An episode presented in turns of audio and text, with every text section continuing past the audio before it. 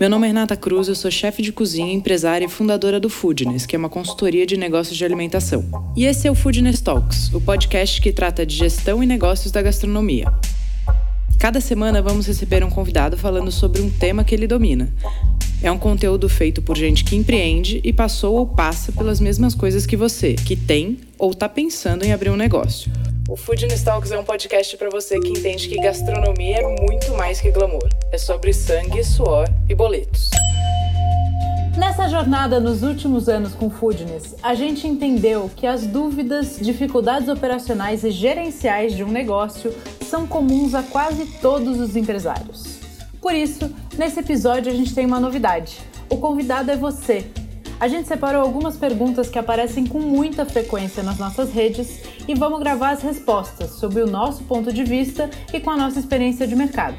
Pega papel e lápis e lembra de anotar também mais dúvidas para mandar para a gente. Essa interação é fundamental para a gente seguir construindo conteúdo exclusivo para você.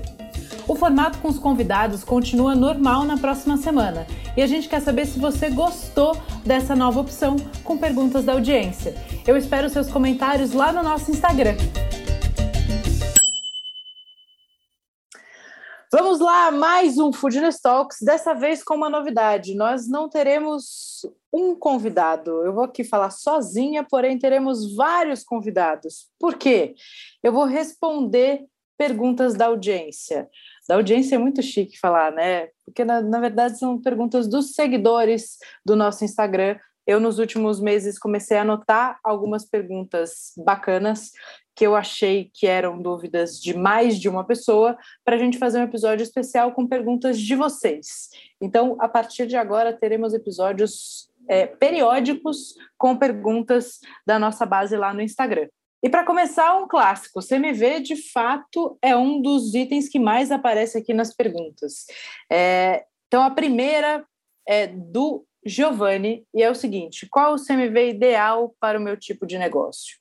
Bom, gente, vamos lá. Se eu ganhasse um real para cada vez que alguém gostaria de saber o CMV ideal do seu negócio, estaria o que? Eu, rica, milionária, nas Bahamas agora, mandando fotos para vocês é o seguinte: não existe um CMV ideal para um tipo de negócio, né? Então, confeitaria, toda confeitaria tem um tipo específico de negócio.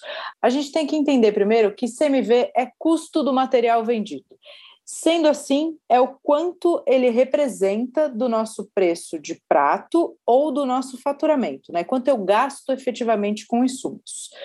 Quando a gente fala de faturamento, a gente está falando de CMV real, a gente sempre atrela faturamento a CMV real e CMV teórico a preço do prato ou do produto é, de venda, certo? Então, essa é a primeira coisa de ter clara. Quando a gente está falando de CMV ideal para o negócio, é quanto a gente gasta de insumo em relação ao que a gente faturou. Então, a gente está falando sempre do real em relação ao faturamento, tá? Por isso que a gente olha um CMV ideal. Primeira coisa, existem vários detalhes importantes da gente avaliar que não só o CMV, como, por exemplo, qual é a minha porcentagem de mão de obra necessária para operar esse negócio? Ou seja, quanto a mão de obra representa do meu faturamento? Em linhas gerais, a gente tem um outro indicador que chama Prime Cost, que é a soma do seu CMV real com o seu custo de mão de obra em relação ao seu faturamento. Então, eu somo o meu a minha porcentagem de CMV real mais a minha porcentagem de CMO, que é meu custo de mão de obra, e isso é o prime cost. A gente tem uma métrica base no mercado que diz que a gente não pode ter um prime cost maior que 50%. Ou seja, se eu somar minha mão de obra com o meu CMV real, eu não posso ter isso representando, essa soma representando mais do que 50% do meu faturamento certo? Então, por aí, a gente começa a ter uma base de qual seria o CMV ideal da nossa operação. Então, vamos lá, por que, que esses dois indicadores estão intimamente ligados? Porque quando eu tenho uma operação mais pesada, ou seja, eu preciso de mais mão de obra, além da minha equipe de cozinha, eu preciso ter mais pessoas finalizando os pratos, e aí preciso ter bastante gente no atendimento, porque meu tipo de negócio pede isso, a minha mão de obra vai representar mais do meu faturamento. Por consequência, o meu CMV tem que ser um pouco mais enxuto. Agora, se eu tenho um estilo de negócio, um monoproduto com, autoatendi com autoatendimento, o que isso significa? Que eu não tenho ninguém depois do balcão, eu tenho só gente do balcão para dentro, então eu tenho um custo de mão de obra menor. Então, esse formato de negócio, independente se ele é uma confeitaria, uma padaria, um japonês, o que quer que ele seja, tem um, uma necessidade de mão de obra menor. E aí eu posso ousar um pouquinho no meu CMV. Mas, de qualquer forma, é, é, importante que o prime cost, o CMV, mais a mão de obra, não passe de 50%, tá? Então, por isso que eu digo que a gente não tem um número ideal. É, muito tempo se falou do, do CMV de 30.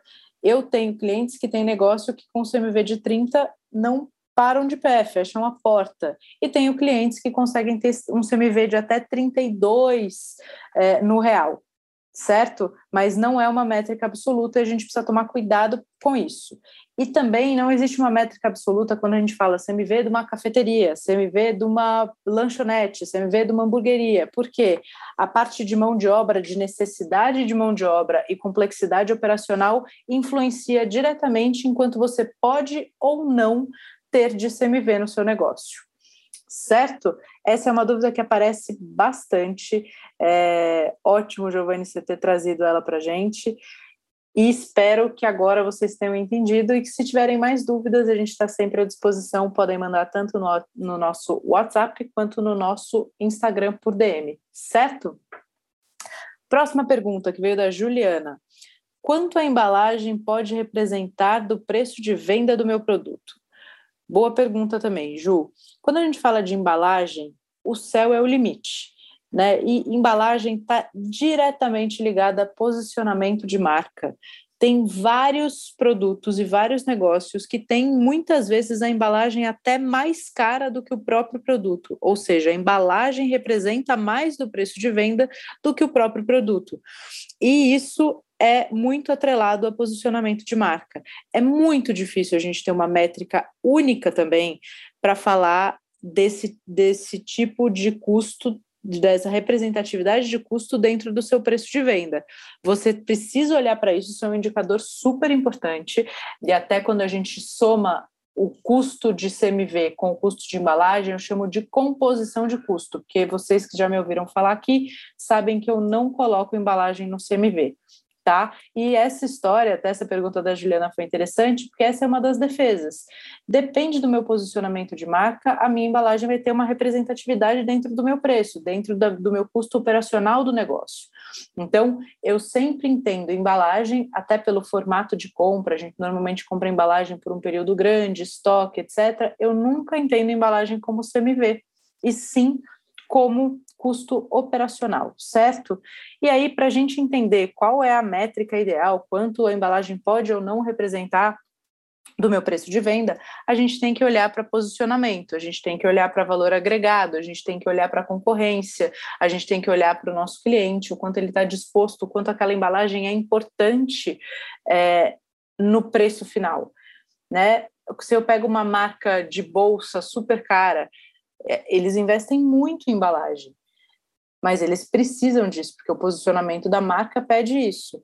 Mas o valor agregado de uma bolsa também possibilita uma, um investimento grande e a percepção de, de valor do cliente justifica isso. No caso de comida, também tem é, essa variação. A gente tem aí confeitarias que têm embalagens que são presentes.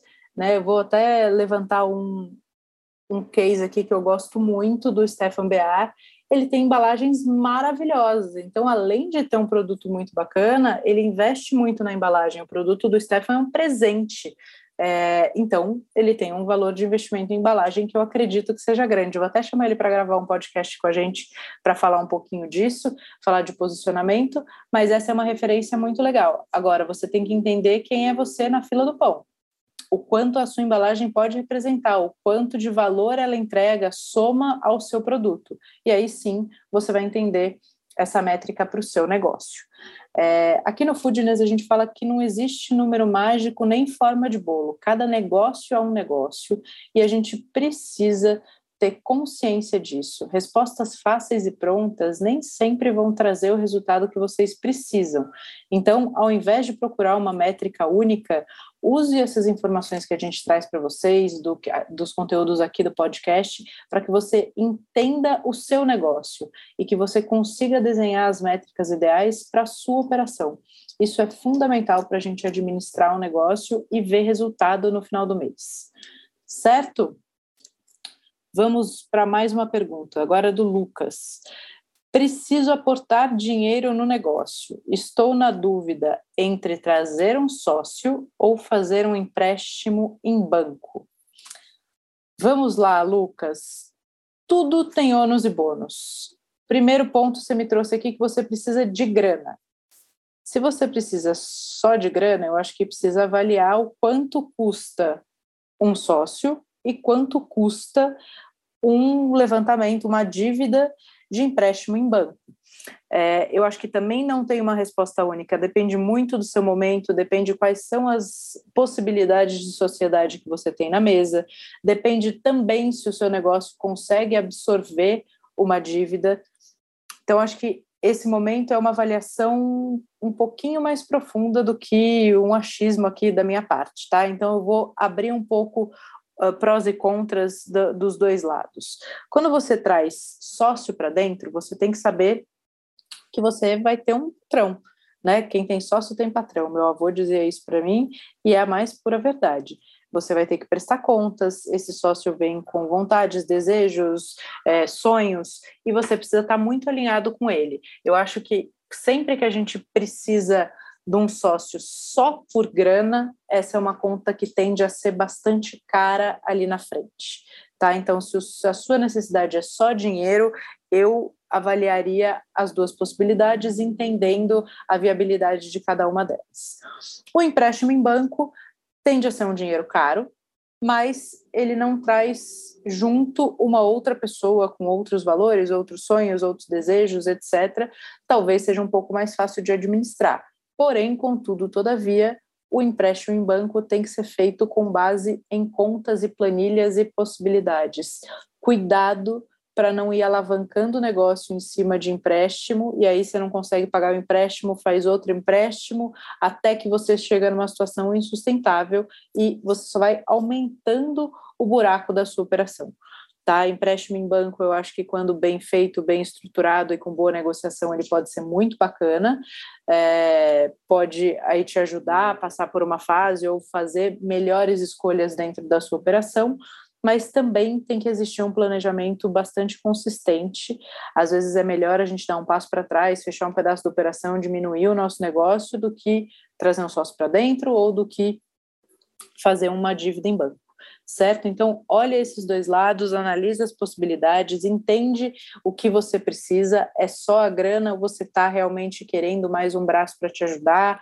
É, encontrar uma pessoa que tenha valores parecidos com os seus é fundamental na hora de se amarrar com alguém. Lembrem que sociedade é um casamento. Bom, mais uma pergunta agora da Érica. Como me preparar para a contagem de inventário? De quanto em quanto tempo realizar essa contagem. Bom, Érica, vamos lá. Fundamental, quando a gente fala de controle é, de uma operação e controle de CMV, controle de custos, é fundamental que a gente tenha um estoque organizado e uma contagem de inventário. Se você precisa se preparar para essa contagem de inventário, se você nunca executou uma contagem de inventário, a minha recomendação é: primeira coisa, organize o seu estoque deixe o seu estoque um brinco, porque contar estoque é complexo. Se ele não estiver organizado, tudo do mesmo lugar, enfileiradinho, bonitinho, a contagem tende a ser não só cansativa, como inconsistente, ou seja, você vai contar, contar, contar e não vai ter o número certo que você não vai ter um número fidedigno para colocar na planilha. Então, primeiro passo é organizar o seu estoque, tá? Segundo passo, já deixar uma planilha base, se você não tem um sistema, com todos os itens que você tem no seu estoque. Isso vai facilitar a sua contagem e ajudar a não deixar nenhum item para trás. Depois, contagem de inventário a gente sempre faz em um momento onde não tem nenhuma movimentação de produto. O que isso significa? Significa que não tem nenhum produto sendo entregue, ou seja, você não está recebendo nenhum fornecedor, e também não tem ninguém da sua equipe tirando coisas do estoque ou fazendo vendas. O inventário se dá no momento onde não tem nenhum tipo de movimentação. Tá? E se preparar para isso, organizar qual é o horário e próximo passo, quem são as pessoas responsáveis por fazer essa contagem? Né? Onde você vai colocar isso? Vai ser uma planilha manual? Se vai ser uma planilha direto no computador? Essa organização é fundamental para que você consiga ter os resultados que você precisa, tá? De quanto em quanto tempo realizar a contagem de inventário? Olha, basicamente, assim, em termos uh, gerais, a gente faz a contagem de inventário uma vez por mês. Inventário de insumos, eu estou falando, tá, pessoal? Se for fazer inventário de equipamentos, utensílios, você pode fazer com espaçamento maior. Você pode fazer de três em três, de seis em seis meses, sem problema nenhum. Agora, para inventário de insumos, todo fechamento de mês para você conseguir aferir seu CMV real. Para quem já tem o controle de, de inventário muito bem implantadinho, eu até recomendo que façam algumas auditorias de controle de inventário é, com menos uh, com menos espaço de tempo, mas isso serve só para alguns itens e para os itens mais representativos, mais caros da sua operação, como por exemplo proteínas ou bebidas alcoólicas. Você pode fazer um inventário de proteínas e bebidas alcoólicas semanal. Em alguns casos a gente faz até diário para aferir se a movimentação que está no sistema é a movimentação que efetivamente aconteceu dentro da operação. Tá? Mas se você está começando, vai ser o seu primeiro inventário, está organizando a casa, faz uma vez por mês e depois você vai aprofundando esse controle e essas contagens. Agora vamos para a pergunta do Flávio. Como fazer análise de CMV real? Falei que o CMV era sempre rei, ele aparece bastante aqui nas dúvidas. É, vamos lá. CMV real. Para fazer a continha do CMV real, anotem aí: papel e caneta. Eu faço inventário inicial, ou seja, eu faço a contagem do meu inventário antes de começar o mês, antes do dia primeiro, antes da movimentação, tá? Faço a contagem e precifico esse inventário, ou seja, eu sei quanto eu tenho de dinheiro no meu estoque, tá? Depois, eu vou somar todas as compras que eu fiz nesse período, durante esse mês. Então, tudo que eu comprei que foi entregue, tá, pessoal? Tudo que deu entrada no meu estoque nesse mês, nesse mesmo período que eu estou analisando. Por último, eu subtraio toda a contagem do meu estoque final. Então, no final do mês, eu vou fazer a contagem de novo, e aí eu subtraio desse resultado, que é a soma do inventário inicial, mais as compras, menos o que sobrou. Qual é a lógica disso? Se sobrou ali no meu estoque, eu vou usar no próximo mês. Então, eu tiro isso dessa conta, porque no meu CMV real, eu vou aferir o que de fato foi consumido naquele período, naquele mês, o que saiu de fato do meu estoque. Certo? Então, inventário inicial mais compras menos inventário final. Esse valor eu vou dividir pelo meu faturamento do mês. Então, fiz a soma, subtração, dividir pelo faturamento do mês. Para encontrar a porcentagem, você faz uma multiplicação por 100 e aí você vai encontrar o um número em percentual, certo? Então, esse, essa é a continha base para você encontrar o seu CMV real. Para fazer CMV real, a gente precisa ter inventário feito, tá? Sem inventário feito, a gente não afere CMV real. Primeira coisa. Depois, entendi o meu valor de CMV real. O que ele significa? Ele significa quantos por cento do meu faturamento eu gastei com insumos, mas não de compras que eu fiz, de consumo do meu estoque.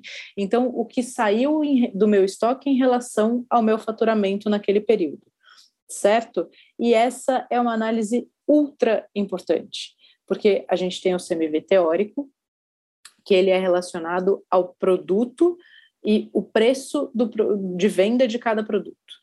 Aí eu tenho o meu CMV ponderado, que é quando eu cruzo as informações do meu CMV teórico com a minha porcentagem de venda de cada prato. né? Porque sim, os, os pratos têm CMVs teóricos distintos, diferentes entre si. E aí, no ponderado, eu entendo qual teria que ser exatamente o meu CMV de acordo com tudo que eu vendi. E aí eu vou comparar o meu CMV ponderado com o meu CMV real. O meu CMV ponderado e real tem que ser o mais próximo possíveis um do outro. Sempre tem uma diferença, porque a gente trabalha com produtos e com insumos perecíveis. Então, existe um desperdício que já deve ser esperado, isso é natural. De pratos machados errados, de troca de cliente, de um bife que caiu no chão, de um cliente que derrubou um, um prato, uma bebida, e a gente faz, por gentileza, uma troca sem custo. Então, a gente tem já uma diferença que é esperada.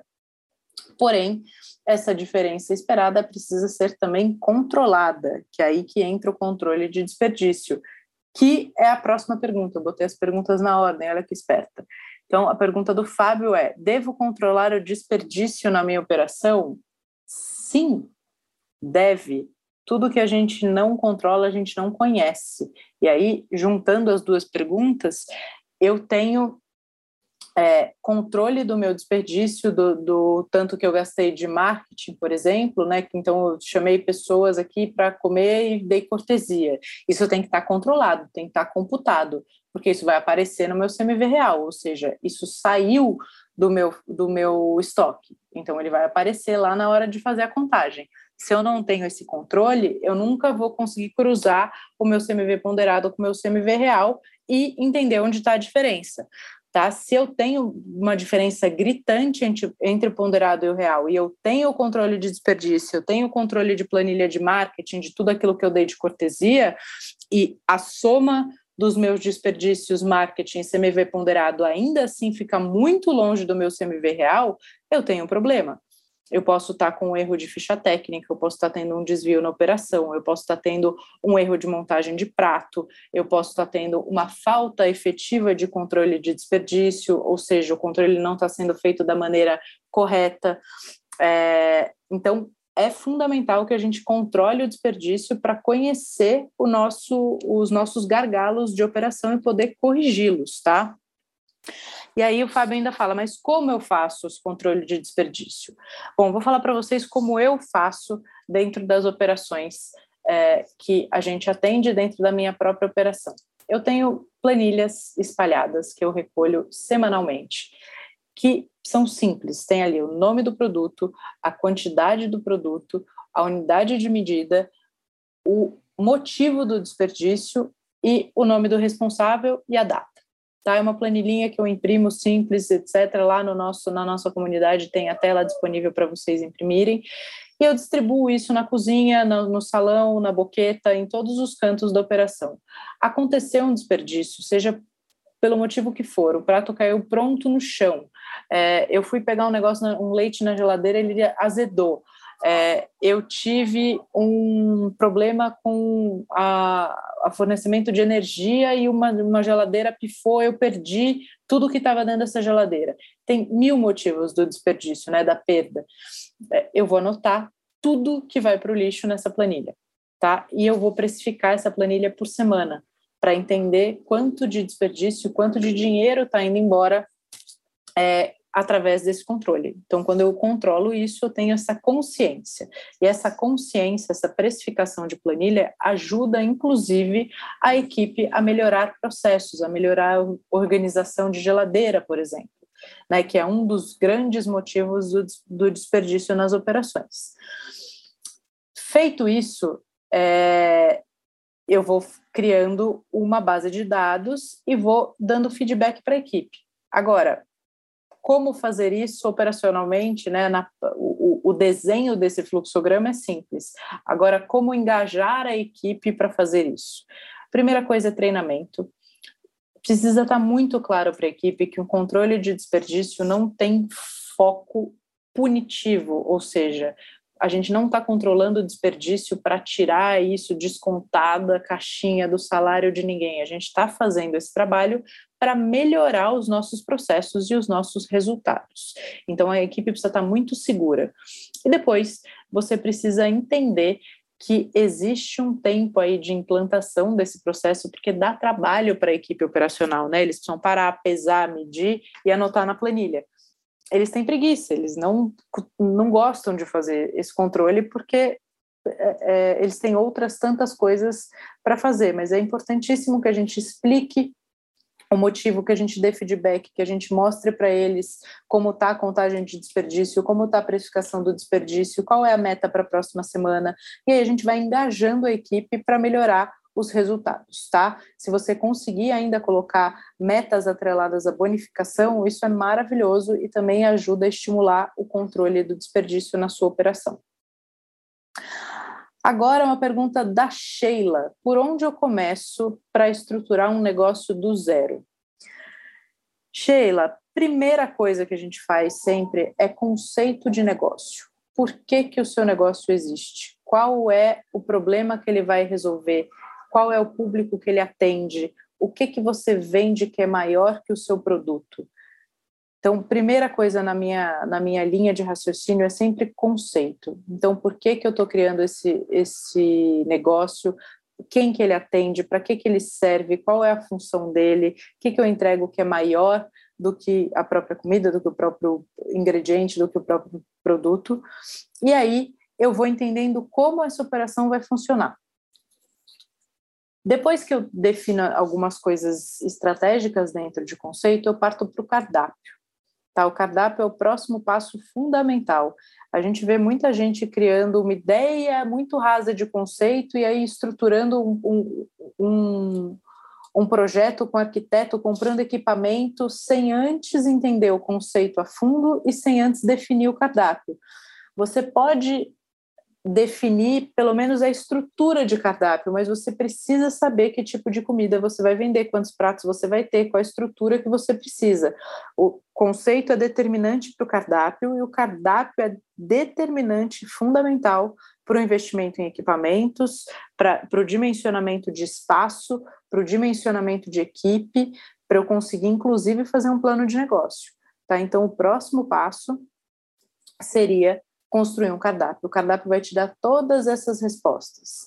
E aí você vai para partes mais práticas e objetivas, que são localização, uh, qual é o formato de atendimento, quantas pessoas eu vou precisar na minha equipe, fazer um plano de negócio estruturado para você entender qual é o investimento que você precisa, em quanto tempo esse negócio vai se pagar, qual é o faturamento que você precisa ter, ticket médio, etc. Várias eh, definições partem desses dois primeiros itens fundamentais, que são conceito e cardápio, tá? Depois disso, a gente vai para as outras e para enorme sequência de coisas que a gente precisa entender para estruturar um negócio. É, não esqueçam que sempre que a gente começa um negócio, tem dois caminhos interessantes. O primeiro deles é a gente testar o negócio. Então, eu vou testar o produto, eu vou testar o cardápio, eu vou fazer um jantar, vou alugar um espaço, vou fazer um jantar, vou chamar as pessoas para virem comer, vou explicar esse negócio, vou mostrar esse cardápio, vou ver a percepção das pessoas, quanto elas pagariam. Então, a gente chama isso de MVP, mínimo produto viável.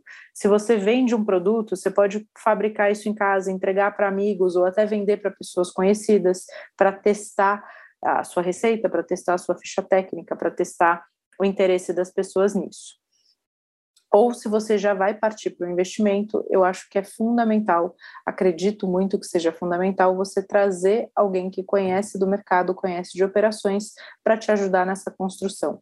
Essa pessoa, inclusive, pode ser um consultor, pode ser um chefe de cozinha que vai te ajudar na construção do cardápio.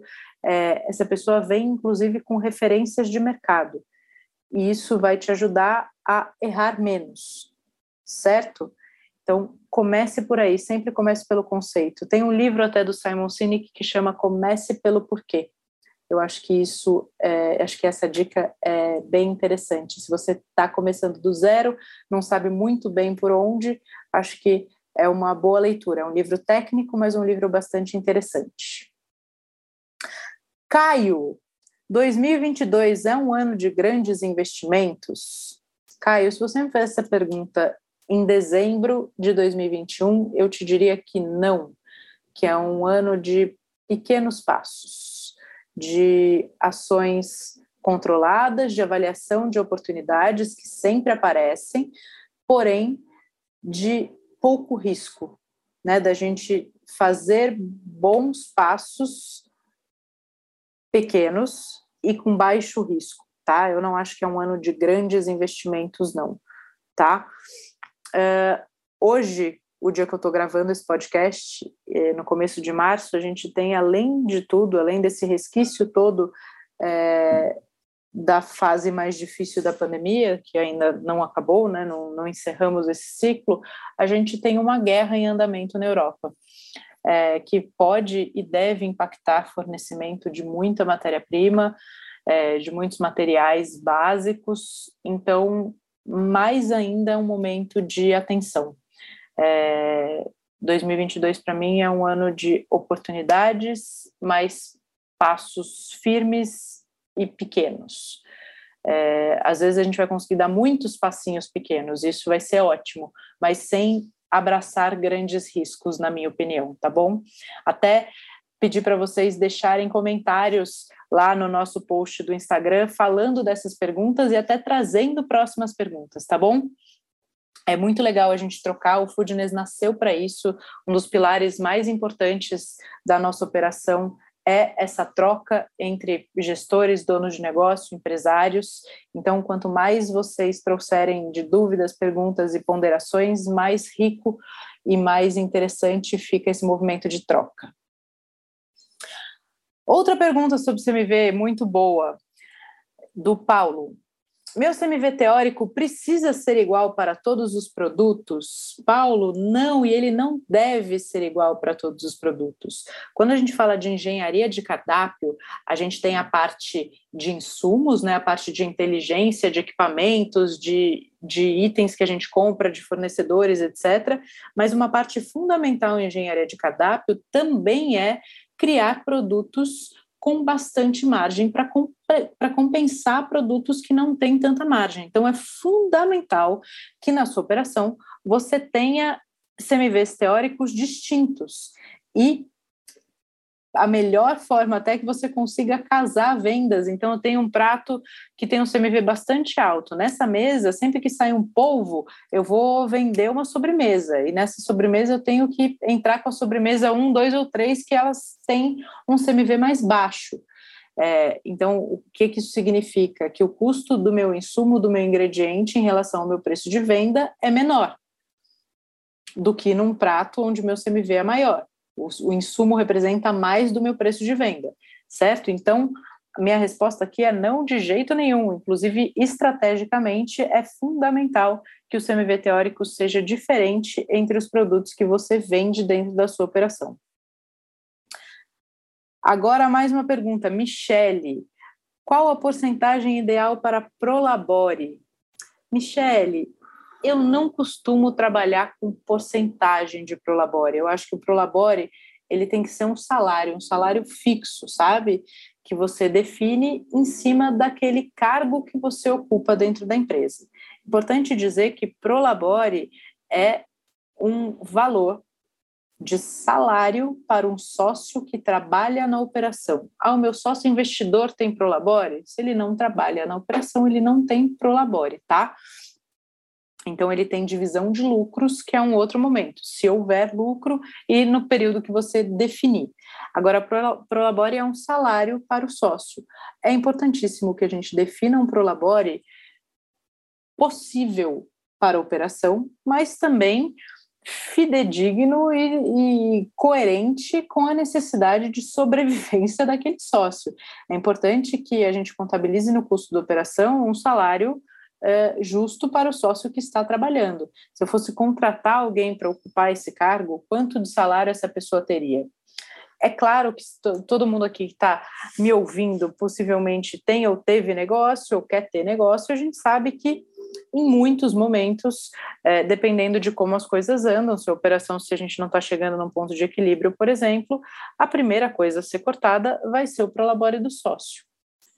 Porém, contudo, todavia, a gente não pode construir um negócio considerando que um sócio trabalha de graça, né? Porque isso não é sustentável a médio prazo, não vou nem falar longo prazo, a médio prazo isso não é sustentável. É, é um, um, um investimento de energia muito grande para fazer um, fazer um negócio acontecer. Se você não tem o mínimo que você precisa para sobreviver, né, para pagar suas contas, isso tende a não fazer sentido nenhum. Ah, eu vou abrir mão do meu Prolabore nos primeiros seis meses de operação. Legal, legal. Se eu chegar no break-even, eu já começo a receber o meu, o meu Prolabore maravilhoso. Agora, se você precisar arrumar um emprego em outro lugar e contratar alguém para tocar essa parte da operação que você fica responsável, você vai precisar pagar essa pessoa. Então, lembrem-se sempre que o Prolabore, na minha opinião, ele deve ser um custo fixo da empresa e a porcentagem deve ser sempre relacionada a uh, resultado, né, divisão de lucros. Mas, em termos gerais, é fundamental que a gente entenda um valor justo, porém que caiba dentro da operação, tá? Também a gente não pode sangrar demais uma operação em prol do, do Prolabore. Então a gente trabalha com o Prolabore é, justo, coerente, possível, que não sangre a operação, porque o sócio vai trabalhar pela divisão de lucro, né? O, o resultado dele, o aumento dele, vem aí na divisão de lucro, certo? E Prolabore é por trabalho. Então, Sócio que trabalha tem Prolabore, sócio que não trabalha não tem Prolabore. Uma dica legal é, e que é muito difícil, um erro muito comum, inclusive, que eu fiz na, na minha sociedade, é Prolabore igual para todos os sócios. Cuidado com isso, porque normalmente os sócios não trabalham igual ou não têm o mesmo nível de responsabilidade dentro da operação. É importante que o Prolabore seja definido pelo nível de responsabilidade, o tanto de trabalho que aquele sócio está fazendo, e não um Prolabore único para todo mundo que é sócio do negócio. Tem gente que trabalha menos horas, tem gente que trabalha num, numa posição de menor responsabilidade dentro da operação, e aí não é justo que ele ganhe o mesmo Prolabore é, do outro sócio que é, dedica mais tempo e mais energia para esse negócio. Isso tende a ser um desgaste na sociedade com o passar do tempo. Tá bom? Bom, gente, eu ia responder 10 perguntas, essa, esse era o nosso podcast de hoje, mas tem uma outra pergunta aqui que eu acho muito interessante. Ela entrou até numa live que a gente fez sobre sociedade. É, ela é uma pergunta do Ulisses que ele pede dicas para a construção de uma sociedade. É, fiz uma live inteira sobre isso, é um tema que eu gosto bastante. É, trabalho isso muito com os meus clientes de consultoria, é uma parte que eu gosto muito, porque é uma parte que é, trabalha diretamente com pessoas né, e desenvolvimento das pessoas. É, e a gente olhando de fora, costuma ver relações muito frágeis em relação à sociedade por motivos muito simples. Então, uh, como ele me pediu dicas para a construção de uma sociedade, eu vou falar os quatro pilares que, para mim, são fundamentais na hora da gente fazer esse, essa assinatura, esse casamento com outra pessoa. Primeira coisa, a gente tem que se certificar de que os valores entre os sócios, valores de vida, valores pessoais são iguais ou muito próximos. Fazer um, uma sociedade com pessoas que têm valores muito distantes, distintos e diferentes tende a ser uma grande cagada a médio prazo, tá? Podem até ser que as coisas comecem bem e depois elas degringolem. É, primeira coisa, a gente sentar e alinhar valores. O que, que a gente quer para esse negócio? O que, que a gente não abre mão? O que, que é inegociável? Né? A gente, como a gente cuida da nossa equipe? Como a gente cuida do nosso cliente? Quais são os valores que a gente vai trazer para a empresa? Sentar e falar sobre isso antes de qualquer negociação financeira é fundamental para um bom encaminhamento societário. Depois, regras e responsabilidades no papel. Quem faz o quê? Quem é responsável pelo quê? Lembrando que cachorro de, de dois donos morre de fome e lembrando que tudo que não é acordado é muito caro.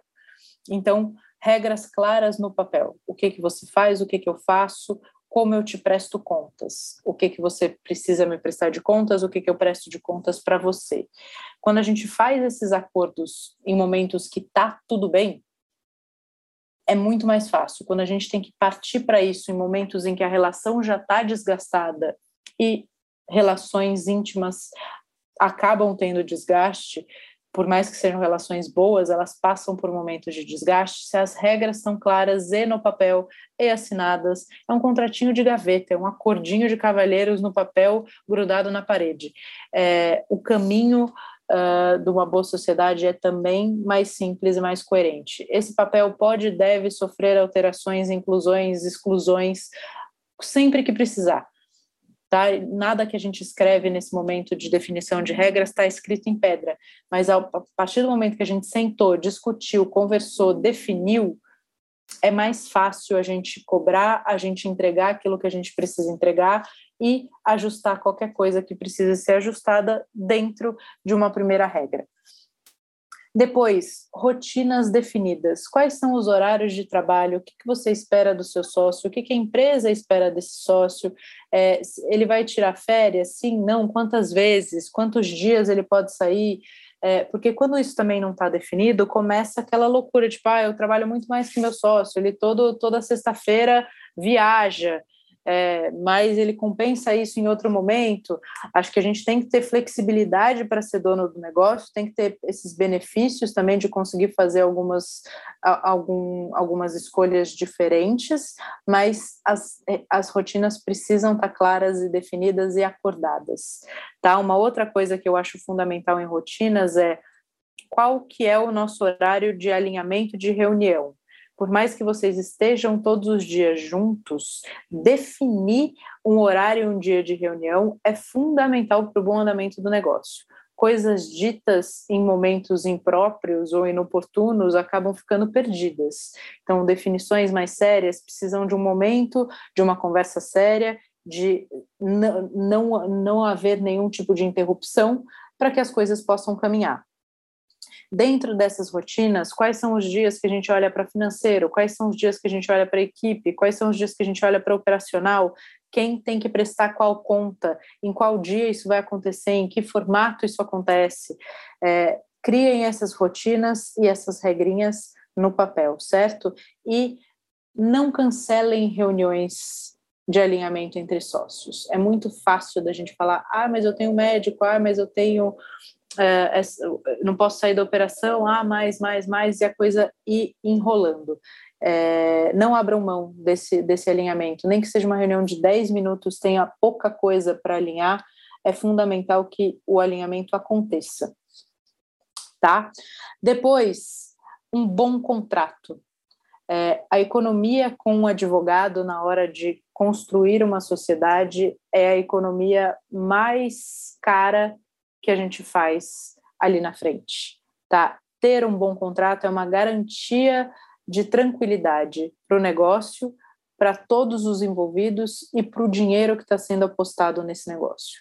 Tá? Todo negócio é um negócio de risco, tudo pode acontecer, tudo pode mudar, porém, quanto mais definições a gente tem, mais estruturado a gente começa o negócio. E contrato não faz mal para ninguém. Eu tenho uma grande amiga advogada que cuidou de muitas coisas ao longo aí da minha jornada de, dentro do empreendedorismo e ela me fala que aquele acordo maravilhoso é o acordo que não é incrível para ninguém, é um acordo que é bom para todo mundo.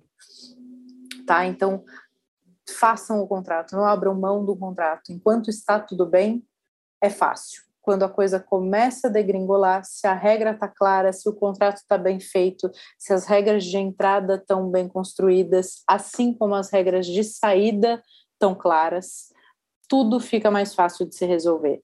Não esqueçam que todo contrato precisa ter as regras claras de entrada, as obrigações de cada sócio, mas também a porta de saída definida e clara se eu não quiser mais estar nessa sociedade, qual é o passo? O que, que eu devo fazer? Para quem eu posso vender? Quem tem prioridade de compra? Como isso vai ser precificado ou avaliado é, no mercado no momento dessa saída?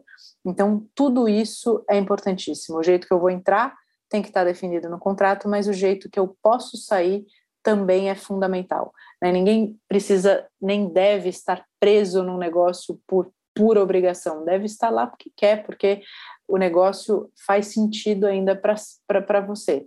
Quando você quiser sair, não significa que vai ser fácil ou barato ou do jeito você pode jogar para cima e sair andando, né? Tem uma regra para que isso aconteça e que seja bom para o negócio especialmente para as pessoas que trabalham ali, que dependem desse negócio. A gente não pode simplesmente jogar o negócio para cima, nem você deve ficar preso no negócio que você não tem mais nenhum interesse, tesão ou vontade, certo? Então, quatro dicas que para mim são fundamentais para a sociedade: alinhamento de valores, regras no papel, rotinas definidas e acordadas e um bom contrato com regras tanto para a hora de entrar quanto para prestação de contas e também os caminhos de saída e encerramento dessa sociedade.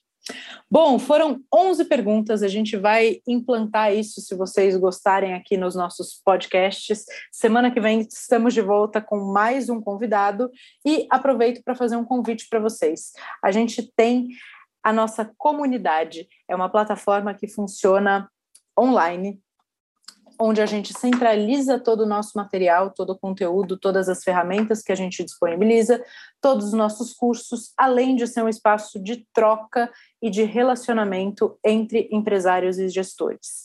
Então, a gente te espera na nossa comunidade e o link para você fazer o seu plano mensal ou anual está na nossa bio do Instagram. Aproveitando, eu queria agradecer demais a audiência que a gente tem aqui no nosso Foodness Talks. A gente já passou de 200 mil plays. Eu, de verdade, quando comecei esse projeto, nunca imaginei que a gente fosse chegar nesses números.